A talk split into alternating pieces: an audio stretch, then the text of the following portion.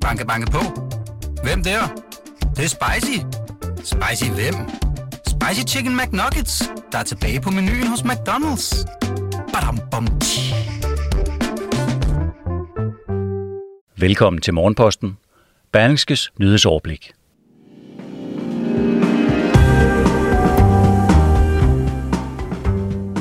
Københavns beskæftigelsesborgmester har talt med store bogstaver over for sin forvaltning, der har svært ved at finde ledige hænder til rengøringsjob, selvom der er mange tusind ledige i kommunen. Og så er der igen kritik af forsvarsminister Trine Bremsen, der fik marinehjemmeværnet til at sejle hende fra Svendborg til Ærø. Og så storkøber danskerne aktier, og det er der en helt specifikt årsag til. Mit navn det er Morten Olsen, og jeg har redigeret og indtalt den her udgave af Morgenposten. Men vi starter et helt andet sted, nemlig hos Cecilie Roland i Korsør. Hun har gift i sit blod, og det er det såkaldte PFOS, også kendt som evighedskemikaliet, hun bærer rundt på. Det kan være med til at nedsætte immunforsvaret, og hendes to børn, der begge er under to år, er der også næsten altid syge. For nogle år siden kom det frem, at Cecilie har spist kød fra køer, der græssede på en mark, der er forurenet med PFOS. Det har vagt ramaskrig på Vestjylland, men nu viser det sig, at det ikke er det eneste sted i landet med alt for høje koncentrationer af PFOS i grundvandet og jorden. Det skriver Berlingske. Regioner, kommuner og forsvaret arbejder i de her dage på højtryk for at kortlægge, hvor i landet der er risiko for forurening med kemikaliet. Allerede for syv år siden konstaterede Miljøstyrelsen, at grundvandet ved fem ud af otte brandøvelsespladser i Region Syddanmark havde over 100 nanogram PFOS per liter. Og det er et pænt stykke over den grænseværdi, der gælder i dag. Den ligger på 2 nanogram per liter drikkevand.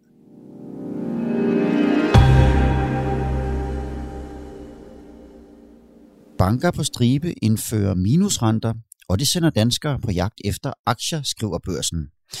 Det er 20 måneder siden, at Jyske Bank som den første indførte minusrenter på indlån for private. Siden da har danskerne købt investeringsforeningsbeviser for over 47 milliarder kroner. Og det er mere end 11 gange mere end i de forudgående 20 måneder, viser tal fra Nationalbanken. Men det er sådan set godt for både kunder og banker, for bankerne tjener ikke kun på minusrenterne. Når kunder laver flere investeringer i aktier, skaber det også godt i kassen. Det er evident, at det har været positivt for bankerne, at kunder flytter indlån til investeringsforeninger, siger aktieanalytiker hos SEB, Per Grønborg. I weekenden udgav Weekendavisen en historie om Nasser Carter og de kvinder, der har beskyldt ham for seksuelle krænkelser. I artiklen kom der personfølsomme detaljer fra en advokatundersøgelse frem, og det har fået debatten til at rase. Politikken har interviewet journalist Christina Olsson, som er nævnt i Weekendavisen, men ikke fik lov at forholde sig til oplysningerne i artiklen.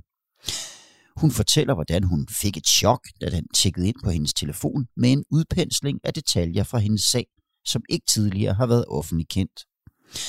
I hele det her forløb, fra starten af juli til i dag, er den her artikel det, der har påvirket mig allermest, fordi jeg føler, at det handler om min troværdighed og at jeg ikke kan forsvare mig, siger Christina Olsson til politikken.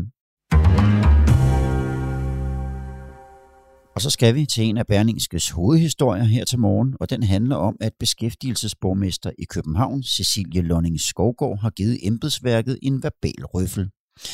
Og det sker efter Berlingske afslørede, at det er svært for arbejdsgiver at finde medarbejdere igennem kommunen, selvom der er 24.000 ledige.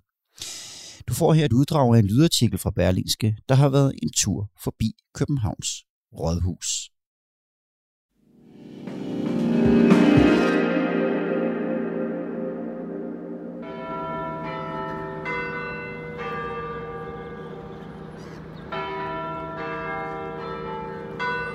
Ovenpå Berlingskes historie om de københavnske jobcentre har avisens udsendte sat Cecilia Lonning Skovgaard, der som beskæftigelses- og integrationsborgmester er ansvarlig for jobcentersystemet, stævne på hendes kontor.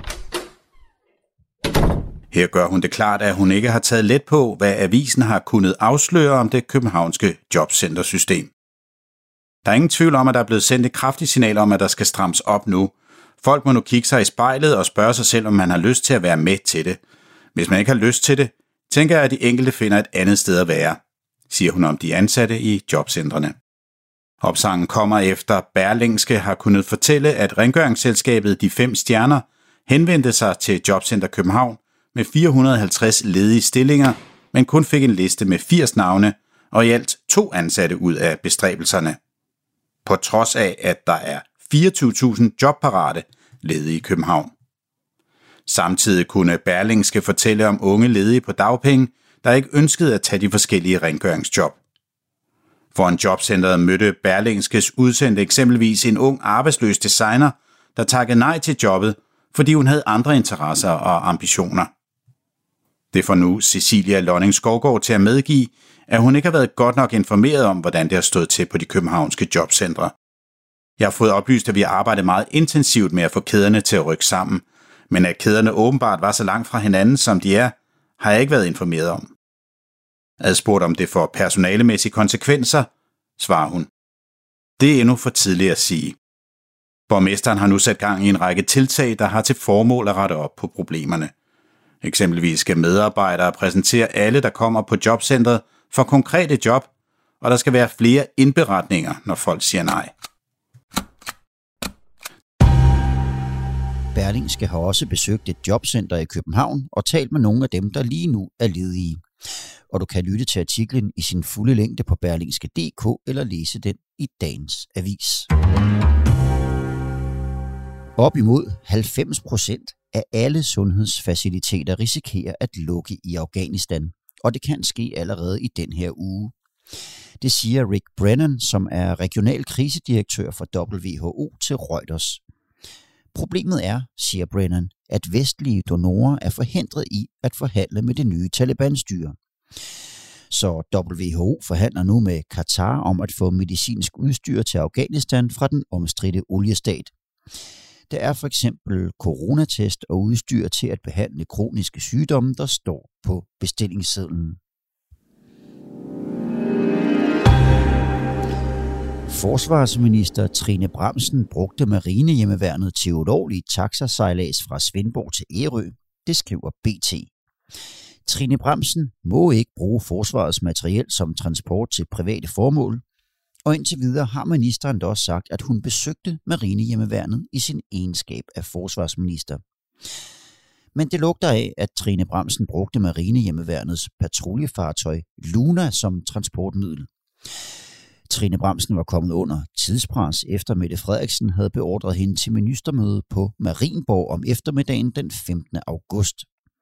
Det fremgår af en korrespondence, BT har fået fingre i, og det får to eksperter i forvaltning til at rette skarp kritik af ministeren.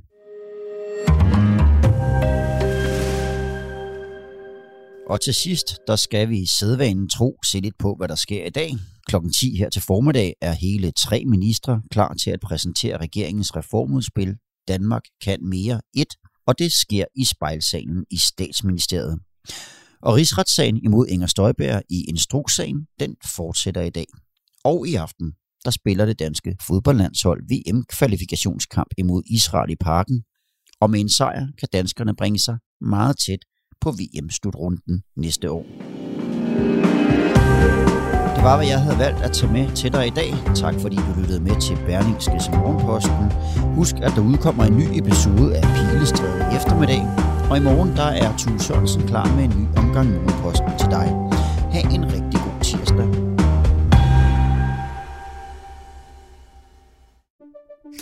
Banke, banke på. Hvem der? Det, det er spicy. Spicy hvem? Spicy Chicken McNuggets, der er tilbage på menuen hos McDonald's. Badum, bom, tji.